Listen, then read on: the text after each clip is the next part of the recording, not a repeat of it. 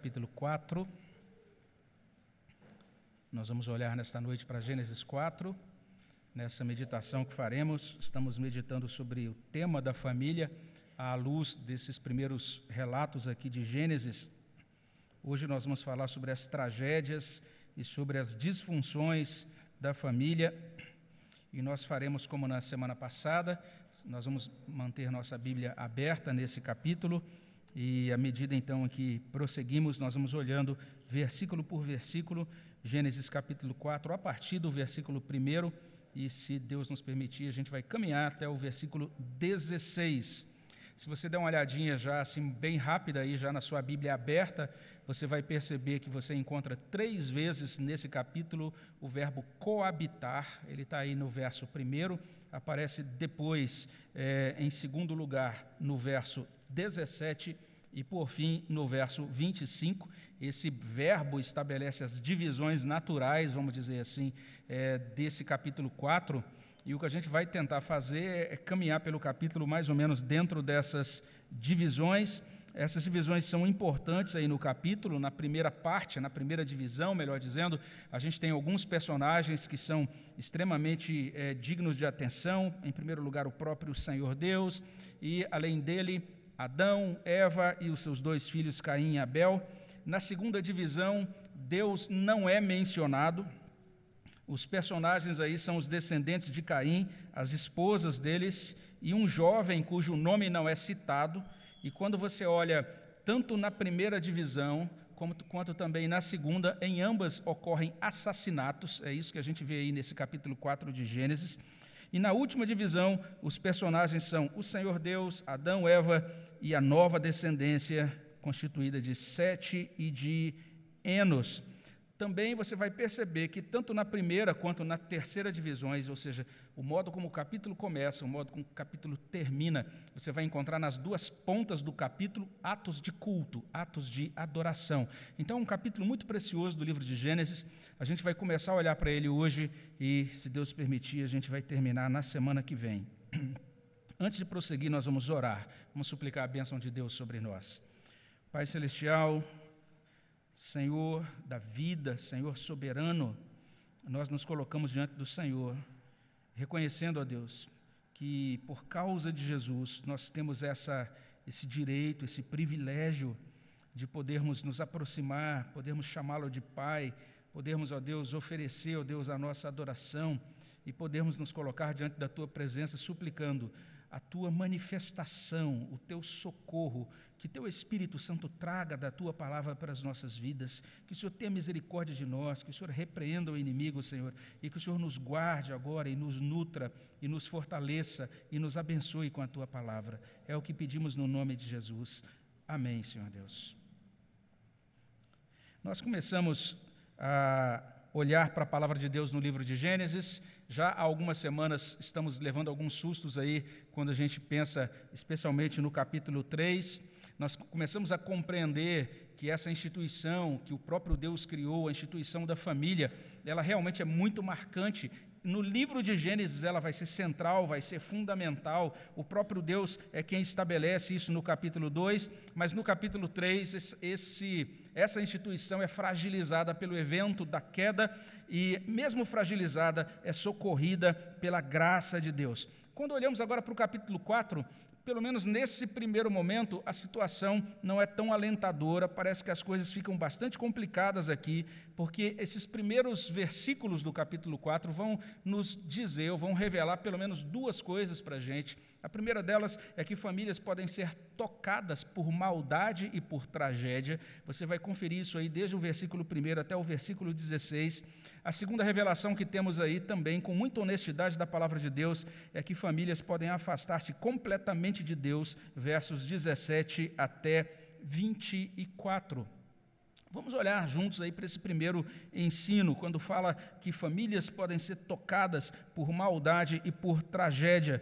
Foi exatamente isso que aconteceu com essa primeira família da Bíblia. Vale a pena a gente sempre pensar que a gente não está falando de uma família qualquer, a gente não está falando de uma família é, que teve lá uma experiência disfuncional nas suas origens. Não, foi criada, esse casal foi criado pelo próprio Deus, não é? E agora esse casal continua desfrutando de uma comunhão privilegiada com Deus, porque ele foi socorrido com graça, no final do verso 3. Essa família se tornou frágil, mas está sendo socorrida, e a graça assegurou a essa família que o próprio Deus enviaria um redentor. Esse redentor nasceria da mulher, ele venceria a serpente, está lá em 3,15. A graça encheu o coração de Adão de esperança, ao ponto dele chamar a sua mulher de Eva, que quer dizer vida, ou seja, ele acreditou que Deus continuaria abençoando a sua vida, a sua família, a sua descendência, e aquela esperança, e a gente deve entender essa esperança como esperança no Evangelho ou do Evangelho. É a esperança das promessas, baseada nas promessas do Evangelho, que se desdobram a partir do capítulo 3, verso 15. Essa esperança no Evangelho produz três resultados excelentes na vida desse primeiro casal. O primeiro resultado dessa esperança é que Adão e Eva são reaproximados como casal. Isso aparece já no capítulo 4, versículo 1. Ou seja, aquele casal que lá no capítulo 3 a gente tinha o marido dizendo: na culpa não é minha, é dela. E aquela coisa mais ou menos quebrada, trincada. Agora esse casal é reaproximado pela graça de Deus. E o texto diz assim: coabitou o homem com Eva, sua mulher. E a coabitação deu àquele casal essa bênção dos primeiros filhos. O menino mais velho foi chamado de Caim, fazendo aí um jogo de palavras, né, do nome dele com o verbo adquirir. Diz assim o verso primeiro: E deu a luz a Caim, então disse: Adquiri um varão com o auxílio do Senhor, porque na língua hebraica o verbo adquirir e a palavra e o nome Caim, eles soam muito parecidas, muito parecidos.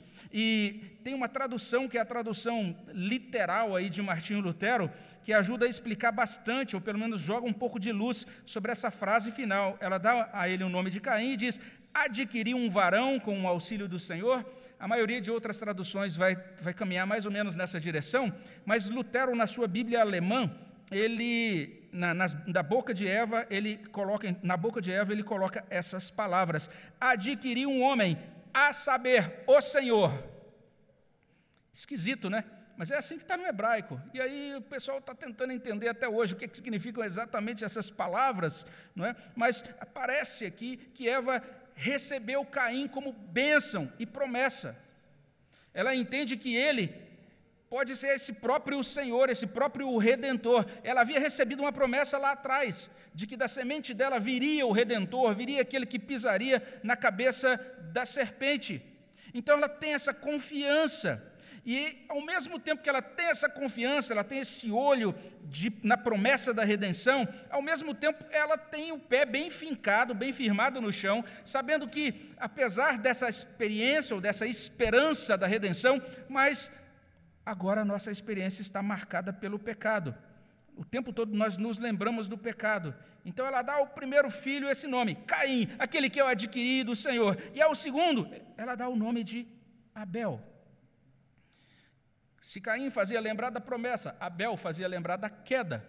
Porque o nome Abel, veja só, isso que consta aqui como nome próprio é a mesma palavra que aparece lá como substantivo no livro de Eclesiastes. E lá em Eclesiastes, é, é, é, essa palavra vai ser traduzida como vaidade.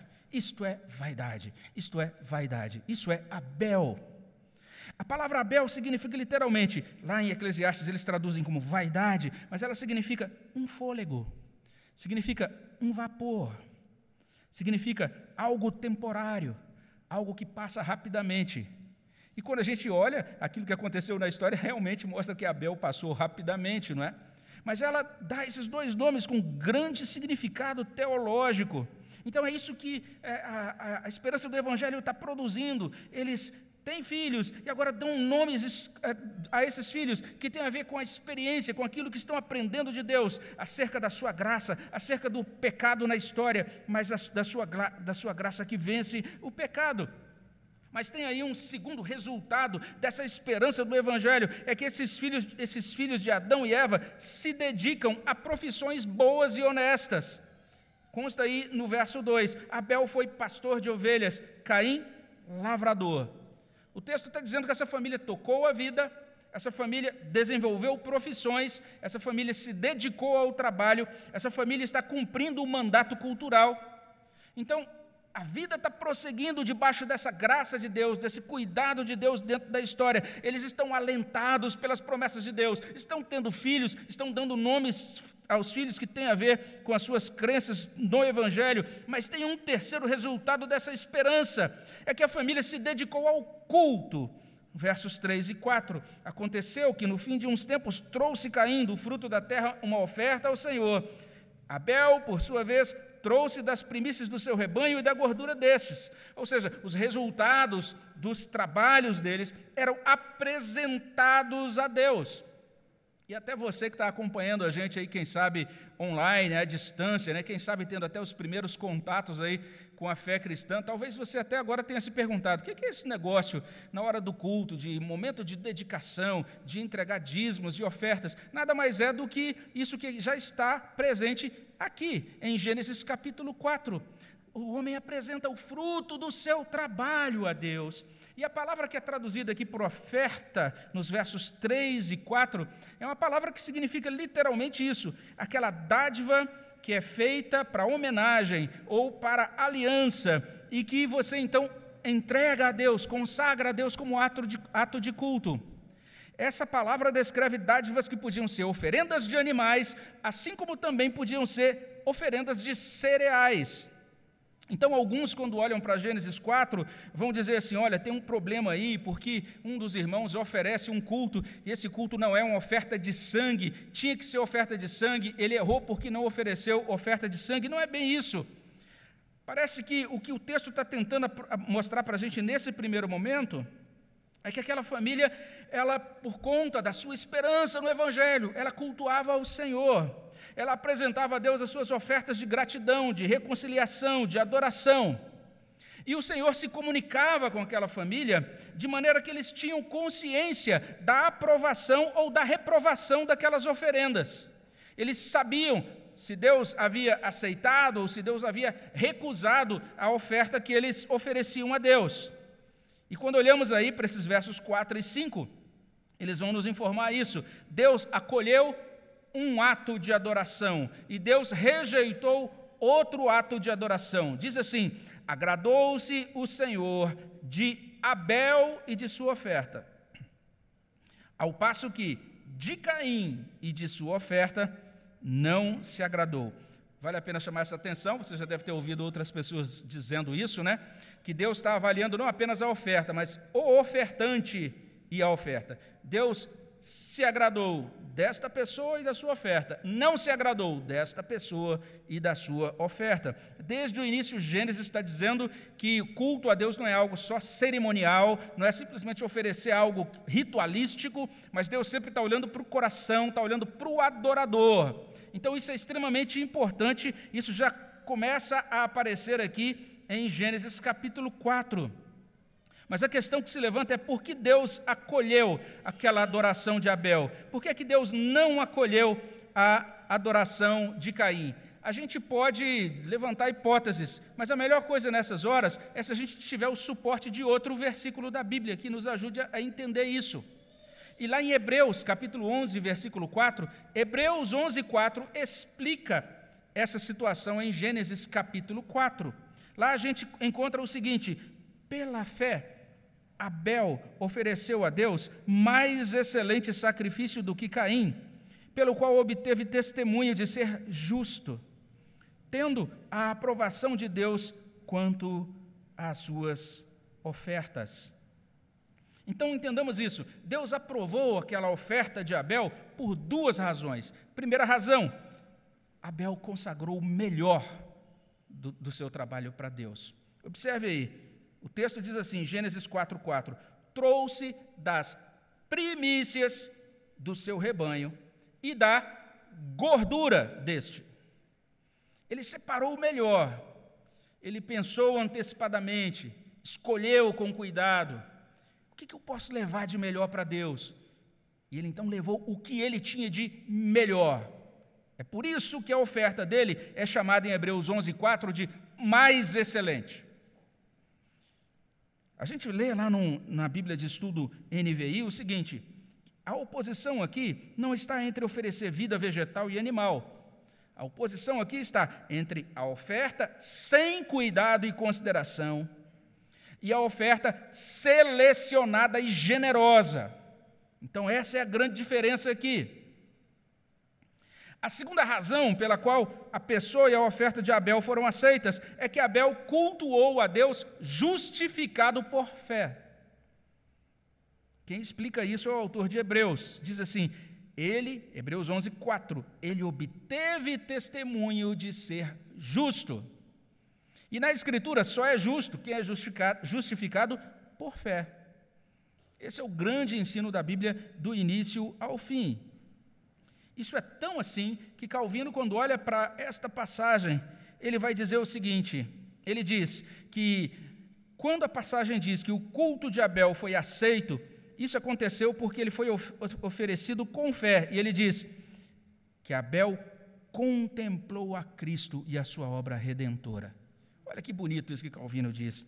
E Calvino continua dizendo em outro lugar: ele diz assim: sob a lei, somente ao povo eleito se prometeu o redentor, donde se segue que jamais culto algum agradou a Deus, a não ser aquele que contemplasse a Cristo. Então, lá no Antigo Testamento, lá no início do livro de Gênesis, nós temos Abel e ele está contemplando Cristo. Ele está agora a vida dele está coberta pela justiça de Cristo. Ele agora está incluído entre aqueles que são salvos em Cristo. E a nossa primeira edição da Bíblia de Genebra continua dizendo assim: Abel é o primeiro exemplo de alguém que recebeu a aprovação divina como justo que vivia pela fé. E olha essas coisas boas, três coisas muito boas, decorrentes da promessa do Evangelho, das promessas que Deus deu lá no capítulo passado. Esse casal é alentado pelas promessas, motivado por promessas. Eles têm filhos, eles dão esses nomes especiais a esses filhos. Esses filhos então se desenvolvem agora para cumprir o mandato cultural de Deus dentro do mundo. E eles oferecem culto, tudo muito bom até agora. Então se insere um traço é como se fosse fechado uma porta. É aquela situação que você fecha a porta e a luz fica lá no outro cômodo. E agora tudo vai sendo tomado por nevoeiro ou por trevas. Porque a partir do verso 5, o texto começa a retratar a alma de Caim. Enquanto todas essas coisas boas estavam acontecendo, agora veja só, o texto, o texto começa a retratar a pessoa específica de Caim. Se você quiser entender melhor Caim, basta você ler 1 João, capítulo 3, versículo 12, e lá naquele texto o apóstolo João vai dizer: Caim era do maligno. Isso quer dizer que a alma de Caim pertencia à serpente. Então preste atenção nisso. E veja como é que uma pessoa apesar de ser criada por pais crentes, pode enveredar pelo caminho da serpente. Primeiro passo para descambar para o caminho da serpente: oferecer culto desleixado. Foi a primeira coisa que Caim fez. O culto dele não é aceito porque é um culto leviano, um culto rasteiro, um culto desleixado. É por isso que a gente sempre insiste para você que está na sua casa. Não participe do culto online com o pé para cima, aí com o chinelão e comendo salgadinho. Você está oferecendo culto a Deus. Nós precisamos entender que o culto a Deus é algo importante.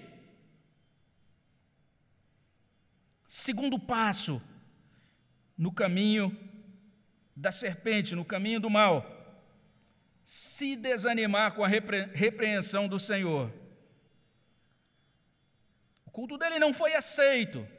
Ao invés dele se arrepender pela falha no culto, ao invés dele se empenhar para melhorar a sua dedicação, sua adoração a Deus, o verso 5 diz que Caim simplesmente desanimou de cultuar. Olha aí, irou-se, pois, sobremaneira Caim e descaiu-lhe o semblante quando Deus diz não aprovei, ao invés de haver arrependimento e nova dedicação a Deus, ah, então agora já que o Senhor não aprovou, eu me desanimo e não quero mais saber de adorar o Senhor. E a gente vai ver a partir do verso 6 que, por mais que o próprio Deus insistisse com ele, Caim não se arrependeu. Verso 6: Então lhe disse o Senhor: Por que andas irado? Por que descaiu o teu semblante? Se procederes bem, não é certo que serás aceito. Se todavia procederes mal, eis que o pecado jaz à porta, o seu desejo será contra ti, mas a ti cumpre dominá-lo. Olha Deus interagindo, Deus falando, Deus convocando Caim para que ele caia em si, para que ele reconsidere, para que ele retorne. Mas essa é uma característica daqueles que estão já enveredando pelo caminho da serpente. Esses que são da linhagem da serpente rejeitam a palavra de Deus, eles não são salvos nem santificados pela palavra de Deus. Mas vejamos o terceiro passo nesse caminho do mal guardar rancor, deixar de amar, enganar, assassinar. Resumindo, falhar no mandato social.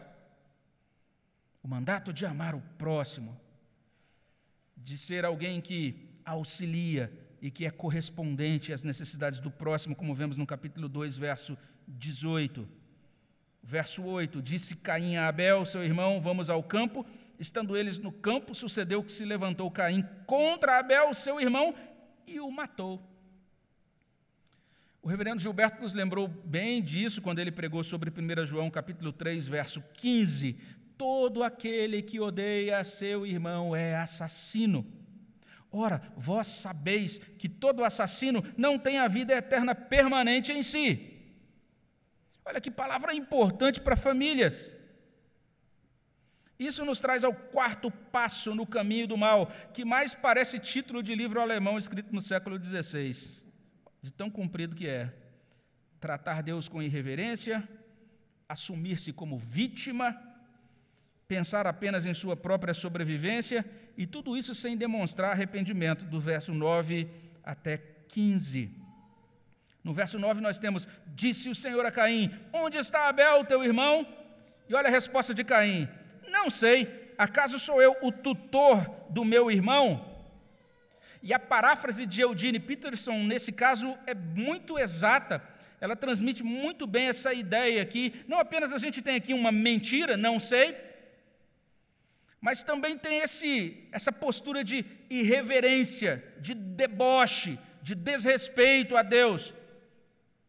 E na paráfrase de Peterson, na Bíblia, a mensagem, a resposta que a gente encontra lá é o seguinte: por acaso eu sou o babá do meu irmão? Olha a irreverência para com Deus, olha o desrespeito para com o Criador. E o texto prossegue com a primeira maldição na Bíblia proferida contra um ser humano, versos 10 e 12. E se você encontrou, eu até peço você para ler comigo, aqueles que estão aqui com as Bíblias abertas, vamos ler juntos versos 10 e 12. E disse Deus: Que fizeste? A voz do sangue de teu irmão clama da terra a mim. És agora, pois, maldito por sobre a terra, cuja boca se abriu para receber de tuas mãos o sangue de teu irmão. Quando lavrares o solo, não te dará ele a sua força. Serás fugitivo e errante pela terra. E por último, essa postura de vítima, pensando apenas na sua própria sobrevivência, sem sinal de arrependimento. Olha aí versos 13 e 14. Então disse Caim ao Senhor: É tamanho o meu castigo que já não posso suportá-lo. Eis que hoje me lanças da face da terra, da tua presença hei de esconder-me, serei fugitivo e errante pela terra. Quem comigo se, se encontrar, me matará. E aí, nós somos surpreendidos por essa graça de Deus.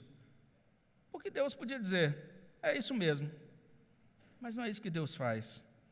Ele concede a Caim uma provisão de algo que os teólogos chamam de graça comum. Graça comum é a graça que Deus concede àquelas pessoas que não são crentes. Deus concede graça comum porque é necessário garantir a continuação daquela linhagem de Caim. Deus tem planos para ela também no mundo. E daí o verso 15: O Senhor, porém, lhe disse: Assim, qualquer que matar a Caim será vingado sete vezes. E pôs o Senhor um sinal em Caim, para que o não ferisse de morte quem quer que o encontrasse. Que sinal é esse? Não tem a mínima ideia, não é? E aí você é convidado depois a ler vários comentários, cada um trazendo algumas suposições. Alguns dizem que talvez até fosse uma tatuagem. Não sei bem se a gente pode dizer isso com segurança. Na verdade, eu creio que ninguém pode dizer isso com segurança, não é? Mas simplesmente é isso. Ele foi é, sinalizado, marcado. E por fim, quinto e último passo no caminho do mal. Não sei, se você, não sei se você percebeu todos esses passos que Caim está dando. Com isso, ele está confirmando que ele pertence à serpente. E agora, o último passo no verso 16: afastar-se definitivamente de Deus. Retirou-se Caim da presença do Senhor e habitou na terra de Nod, ao oriente do Éden. Ele já havia dito várias vezes, lá nos versos 12, 14, ele diz: Eu serei errante, e agora ele vai para a terra dos errantes, terra de Nod, a terra dos errantes ao oriente do Éden. Essa referência ao oriente do Éden, ao leste, não é incidental aqui em Gênesis capítulo 4, verso 16, porque é lá no leste que vão surgir Babel e também Sodoma e Gomorra. Todas essas cidades, essas civilizações, de certa maneira, são é, desdobramentos ou são decorrentes de Caim e a sua descendência. E o texto está dizendo literalmente isso. Veja só, o texto diz: retirou-se Caim da presença do Senhor. Caim afasta-se da presença de Deus para nunca mais voltar. É o que acontece com Caim. Então, não sei se você está percebendo o que aconteceu aqui. No início do capítulo, nós temos um casal alegrado, né, animado pelas promessas de Deus, um casal celebrando de certa maneira, uma família esperançosa, inclusive oferecendo culto a Deus. Então, alguma coisa acontece esquisitíssima. No mesmo dia do culto. E outra coisa acontece muito pior. Eventos maus, eventos trágicos. O texto não menciona, mas eu convido você a fazer um pequeno exercício assim, não agora, ele não vai ter tempo para isso, mas pense depois em casa com calma. Tente imaginar aí quais foram os pensamentos, os sentimentos de Adão e de Eva diante de tudo isso que aconteceu.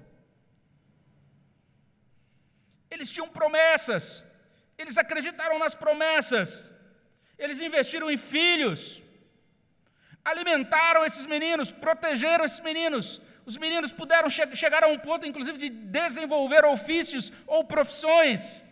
Eles instruíram esses meninos sobre o culto a Deus. Mas esse casal perdeu os dois filhos. Terrivelmente. Tragicamente. Eu estou falando sobre uma família da aliança. Uma família crente, atropelada pela maldade e pela tragédia.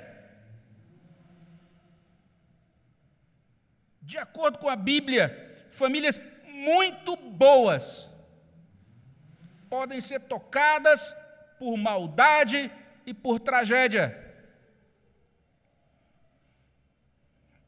Essa semana nós recebemos notícias de famílias aqui da nossa, cidade, da nossa cidade muito boas, que nesse domingo estão com o coração amarrotado, pisado por tragédia. Essa é a primeira revelação de Gênesis. Gênesis está dizendo: isso é assim, olha, aconteceu a queda, olha os desdobramentos disso, olha agora a maldade, olha a tragédia. Isso alcança a família dos crentes.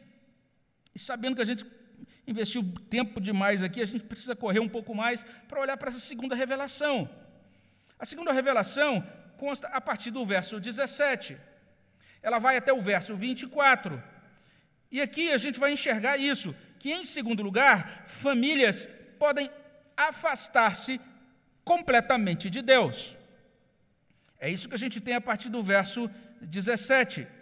Se esses versos 16 é, esses primeiros 16 versículos, melhor dizendo, se eles mencionam todo esse drama, esse drama enorme em uma família crente, agora os versos 17 até 24 vão traçar a origem, vão traçar o florescimento de uma civilização contrária a Deus. de uma família e, por conseguinte, uma civilização absolutamente apóstata. No verso 17, veja só, aí a segunda divisão começa aí. E coabitou Caim com sua mulher. Ela concebeu e deu à luz a Enoque. E é assim que começa a civilização oposta a Deus. E talvez você chegou nesse ponto e falou: agora sim o pastor vai explicar aquela minha grande dúvida, né? Afinal de contas, com quem casou Caim, pastor? Explica aí agora. ok, se você quiser saber minha posição sobre isso, eu convido você a olhar para o esboço em PDF desse sermão lá no nosso site. Olhe lá na nota de rodapé número 16, tá bom? Vai estar lá uma, a, a, o meu ponto de vista sobre esse assunto porque parece que não é esse o objetivo do texto bíblico. Parece que o autor do texto bíblico não está tanto querendo responder a essa nossa curiosidade, que é tão comum assim. A gente pode simplesmente dizer isso, que o que o texto está mostrando no início de Gênesis é que todos eles estão provindo de uma mesma origem, de uma mesma raiz. Então, o mais, o mais provável é que Caim se casou com uma das suas irmãs, porque Adão e Eva tiveram outros filhos e filhas, conforme vai ser explicado no capítulo 5. E alguns dizem, inclusive, que talvez ele já fosse casado na época da fuga da presença de Deus. Isso é um ponto controvertido, mas Calvino acreditava nisso piamente. Então, existem vários pontos de vista sobre isso. Olhe lá a nota 16 do esboço do sermão. Mas parece que a grande ênfase aqui é a seguinte: eh, os versículos estão querendo trazer para a gente essa primeira genealogia. É a primeira genealogia da Bíblia. E essa genealogia vai trazer esse desenvolvimento das famílias e da civilização a partir de Caim.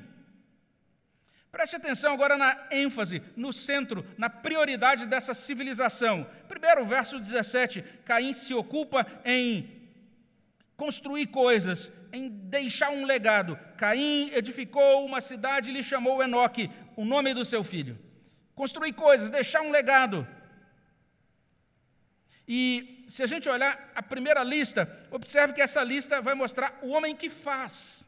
De 18 até 22, Enoque nasceu-lhe Irade, Irade gerou a Meujael, Meujael a Metusael, Metusael a Lameque. E aí o texto para na figura de Lameque. E em seguida a gente vai ver aquilo que Lameque realizou. Lameque tomou para si duas esposas, o nome de uma era Ada, a outra se chamava Zilá. Ada deu à luz, à luz a Jabal, esse foi o pai dos que habitam em tendas e possuem gado. O nome do seu irmão era Jubal, esse foi o pai de todos que tocam harpa e flauta. Zilá, por sua vez, deu à luz a Tubalcaim, artífice de todo instrumento cortante, de bronze e de ferro. A irmã de Tubalcaim foi Naamá.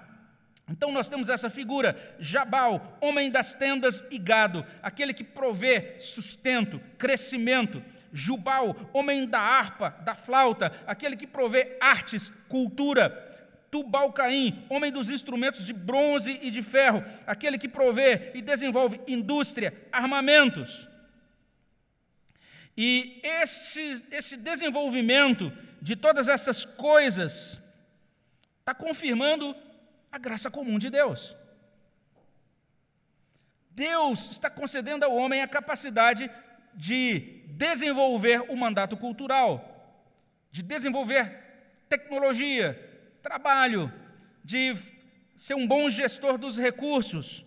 Um servo de Deus chega ao ponto de dizer assim: que Caim foi ativo em realizar esse mandato cultural, porque construiu uma cidade, os seus descendentes se tornaram criadores de gado metalúrgicos e músicos, e eles puderam fazer isso simplesmente porque Deus os abençoou. Deus foi favorável a eles nisso que a gente chama de graça comum.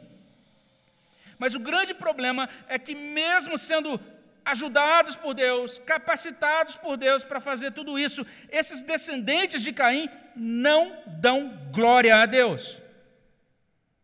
Exatamente nessa parte do relato, Deus não fala em nenhum momento. Exatamente nessa parte do relato, não existe nenhum ato de culto. O homem está fazendo todas essas coisas sem se preocupar com o seu Criador, sem se preocupar em prestar culto a Deus. É a partir desse ponto que surge essa concepção de mundo como uma estrutura de oposição a Deus. A partir daí, os crentes vão começar a falar sobre o mundo, cuidado com o mundo.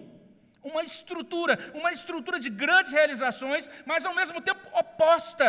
Uma vida centrada unicamente nas coisas e nas realizações materiais. Mas o problema não está só aí, o problema também é moral. Ocorre uma distorção do modelo de família da criação. Esse modelo está lá em Gênesis 2, 23. A mulher e o homem, varão, varoa, como diz naquele primeiro poema humano. Se a gente olha lá para Gênesis 2, 24, por isso o homem deixa pai e mãe e se une à sua mulher no singular.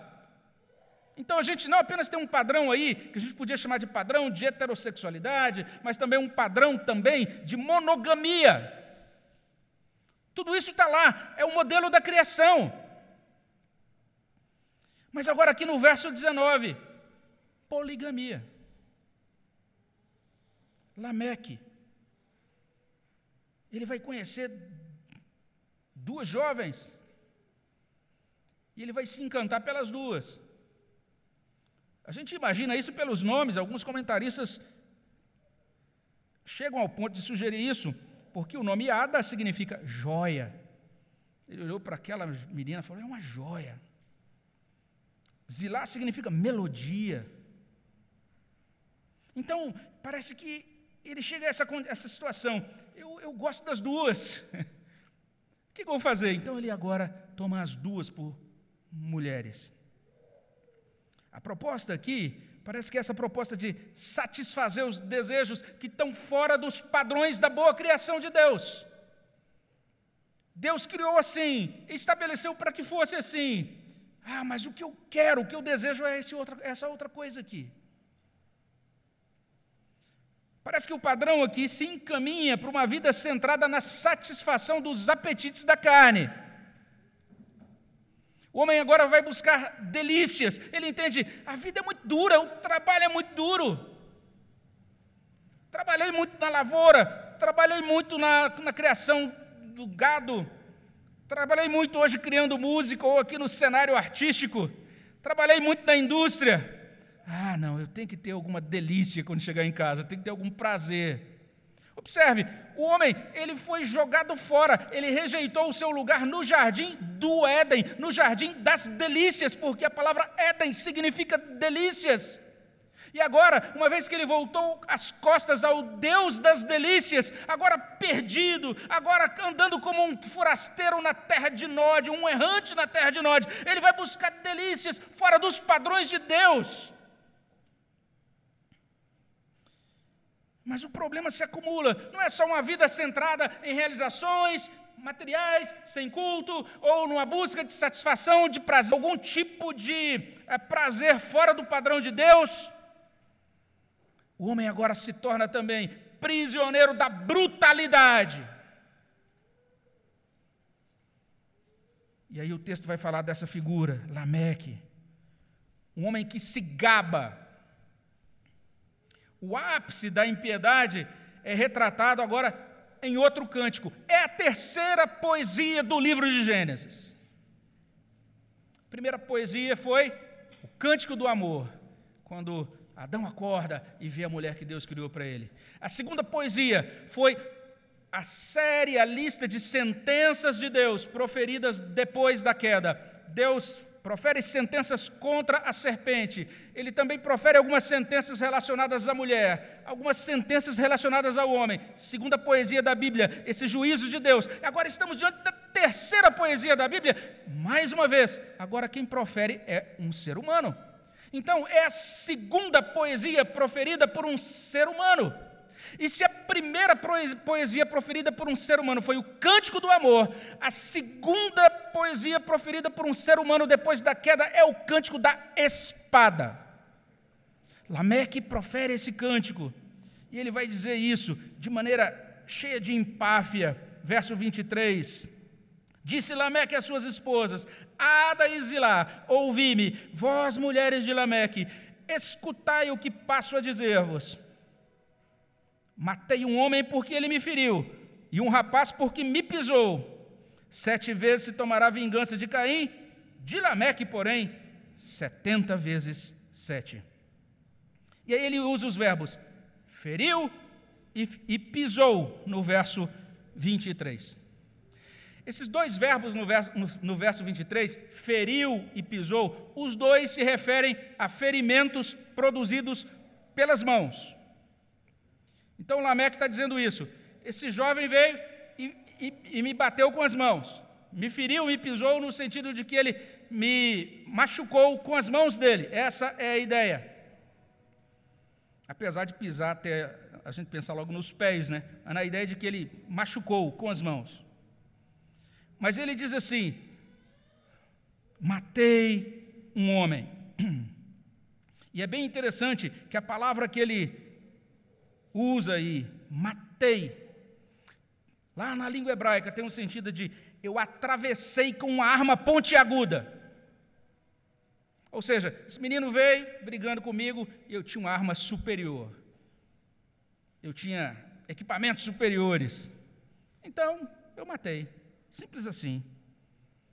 Então, um comentarista diz: trata-se de uma jactância de segurança devido à possessão de armas superiores. E percebamos a ideia tosca, e aí termina o texto. Ele distorce aquela palavra misericordiosa de Deus lá no verso 15, que foi proferida para preservar Caim. Ele diz: Olha, se Deus garantiu que ia preservar Caim dessa maneira, agora Deus vai me preservar muito mais. É assim que ele diz nessa, nessa sentença do verso 24: Sete vezes se tomará vingança de Caim, de Lameque, porém, setenta vezes sete. Um modo de vida que desconsidera Deus, um modo de vida que distorce a palavra de Deus, um modo, um modo de vida que se concentra em orgulho vão, beligerância, violência. Então Gênesis 4 chega nesse verso 24, informando sobre essa escalada da maldade da família. O que inicia como uma falha de culto vai se expandindo para essa ira acumulada, para assassinato, para desprezo de Deus, e a partir daí empenho em viver para si um, uma vida norteada pelos seus próprios discernimentos e desejos distorcidos.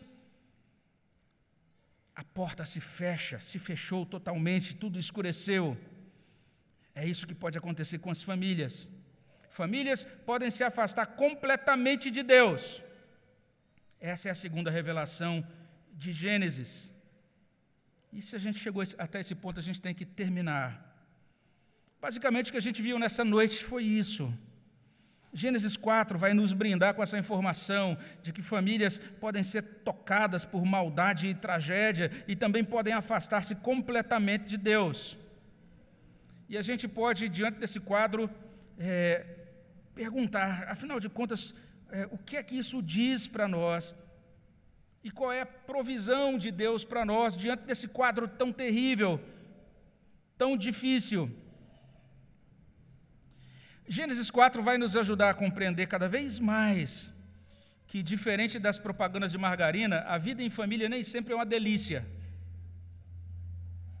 Nem sempre. E você pode pensar, não, mas isso é aqui em Gênesis 4. Depois vem os patriarcas, ah, os patriarcas são uma beleza, a família deles é ótima.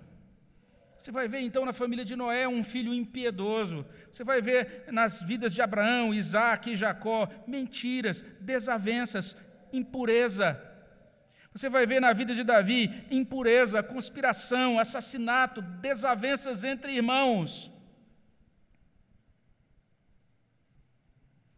e ao mesmo tempo a graça de Deus socorrendo essas famílias.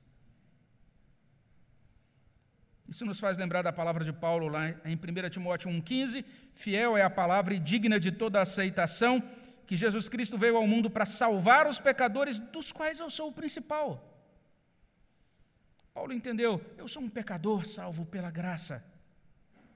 Isso nos ajuda a perceber, a compreender melhor aquelas expressões tão maravilhosas lá em Efésios 1, de 5 a 7. Paulo diz assim: Nos predestinou para Ele, para a adoção de filhos por meio de Jesus Cristo, segundo o beneplácito da Sua graça, para louvor da glória da Sua graça, que Ele nos concedeu gratuitamente no amado, no qual temos a redenção pelo Seu sangue, a remissão dos pecados segundo a riqueza da Sua graça. E se você achou que eu li rápido, é porque Paulo está escrevendo assim mesmo. Isso aí faz parte do maior parágrafo da Escritura, sem nenhuma pontuação. Paulo é como se ele estivesse se derramando, e ele usa essas duas expressões: glória da tua graça, riqueza da tua graça. Nossa vida com Deus decorre simplesmente da glória da graça de Deus, da riqueza da graça de Deus. As nossas famílias decorrem simplesmente da glória da graça de Deus e da riqueza da graça de Deus. E os ateus usam esse argumento, que é um argumento simplório até. Eles dizem assim: comecei a ler a Bíblia. Aí eu vi aquelas famílias ali do Antigo Testamento, Deus me livre. Que coisa doida é essa? Não, não. Eu não quero essa fé cristã para mim. E aí a gente pode responder com o Evangelho. Meu caro, o registro bíblico não é o registro dos heróis da fé. O registro bíblico é o registro de Deus como herói da redenção. É isso que a Bíblia está mostrando. Olha o nosso herói da redenção. Olha esse Deus. A gente até poderia usar uma linguagem aqui que não seria uma linguagem gentil. A gente podia até pensar erroneamente: olha esse Deus perdendo o tempo dele com Caim, dizendo: Caim, onde é que está seu irmão? Caim, rapaz, por que você está descaído o seu semblante? Proceda corretamente. Olha esse Deus investindo em seres humanos maus, perversos. Olha esse Deus investindo em seres humanos teimosos. Olha esse Deus buscando seres humanos desobedientes. E nós, quando pensamos na nossa família, nós precisamos então, a partir desse ponto, considerar três coisas. A primeira, a consolação de Deus. Deus consola as famílias crentes. É por isso que a gente pode cantar aqueles hinos que nós cantamos no início do nosso culto. É por isso que quando a nossa família é alcançada pela tragédia ou pela maldade, nós sabemos que não somos deixados sem eira nem beira, nós temos um Deus que está presente, que nos consola e nos ajuda. Mas não é só isso. A gente pensa em consolação, mas a gente pode pensar em santificação. Olha bem a realidade das nossas famílias: desentendimentos, infidelidade, sofrimento por debaixo do tapete, algo que um escritor chama de separação silenciosa, que são aqueles casais que nunca se separam no cartório, mas que já estão separados há muito tempo, apesar de viverem debaixo do mesmo teto e frequentarem a mesma igreja. Essas situações acontecem mesmo em famílias cristãs. E nós temos que pedir ao Senhor: Senhor, tem misericórdia de nós, perdoa-nos, reaproxima-nos, assim como o Senhor reaproximou aquele casal com a tua graça e eles puderam voltar a coabitar, a ter esperança, a caminhar juntos no mundo. Nós precisamos suplicar a Deus que Ele nos santifique. E à medida em que colocamos a nossa vida diante de Deus, a gente deve se lembrar daquela promessa de 2 Crônica 7, 14 e 16. Se o meu povo, que se chama pelo meu nome, se humilhar e orar e me buscar e se converter dos seus maus caminhos, então ouvirei dos céus, perdoarei os seus pecados e sararei a sua terra. Estarão abertos os meus olhos, atentos os meus ouvidos à oração que se fizer neste lugar, porque eu escolhi e santifiquei esta casa, para que nela esteja o meu nome perpetuamente. Nela estarão fixos os meus olhos e o meu coração todos os dias. Então pense na família de Abraão imperfeita de dar dó, Deus escolheu a família de Abraão. Deus disse: Abraão, eu serei o seu Deus e o Deus da sua descendência. Eu escolhi, eu santifiquei essa casa. O meu nome vai estar nela perpetuamente. O nome do Senhor vai estar sobre a nossa família perpetuamente. Estarão fixos os olhos de Deus, o coração de Deus, todos os dias. Então nós somos convocados a buscar a graça de Deus, consolação, santificação, restauração de Deus. E por fim, se a sua família não pertencer a Cristo, se nós olhamos à nossa volta e percebemos que nós estamos vivendo como família, como se é, Deus não existisse nesse mundo, ou mesmo dizendo que acreditamos em Deus, mas nós não o respeitamos, nós não nos importamos com Ele. Talvez você vai, vai entender melhor agora o porquê sua família está assim. A nossa família sem Deus degringola, a nossa família sem Deus perde o eixo. Ela se deteriora no que diz respeito à adoração de Deus, ela se deteriora no que diz respeito à vida moral, ela se deteriora em todas as, as frentes. É nesse sentido que hoje é tempo de buscar a Deus. Hoje é tempo de considerar Deus. Hoje é tempo de mostrar arrependimento diante de Deus. Hoje é tempo de crer em Deus. Hoje é, hoje é, hoje é tempo de louvar a Deus. E é nesse sentido que eu quero convidar você a fazer isso, a entregar a sua vida, a entregar a sua família nesse momento nas mãos de Deus. Elas podem sofrer com essas inserções da maldade, da tragédia ou quem sabe, no seu caso, você nem mesmo tem uma família que tem uma origem firmada em Deus e que está totalmente distante dos padrões dele. Mas você pode nessa noite suplicar a graça dele e, pedir a ele que ele abençoe a sua vida, abençoe a sua casa. É a isso que eu quero convidar você para orar nesse momento. Vamos orar ao nosso Deus. Senhor, colocamos as nossas vidas e famílias nas tuas mãos. Suplicamos a tua intervenção, o teu socorro, a tua ajuda. Suplicamos a Deus que o Senhor Quebre, Senhor Deus, todos os grilhões e todas as cadeias de Satanás nas nossas famílias. Suplicamos a Deus que o Senhor cubra a nossa família com o sangue de Jesus Cristo, que o Senhor resgate as nossas famílias. Ó Pai, que o Senhor traga consolação, que o Senhor traga santificação, que o Senhor restaure, ó Deus, os relacionamentos, que o Senhor cure e purifique as nossas famílias, ó Pai.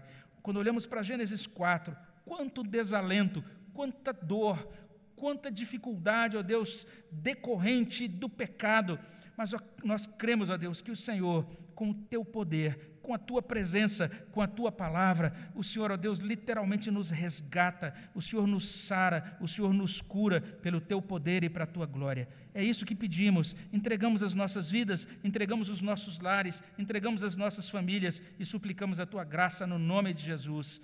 Amém, Senhor Deus. Vamos louvar ao nosso Deus.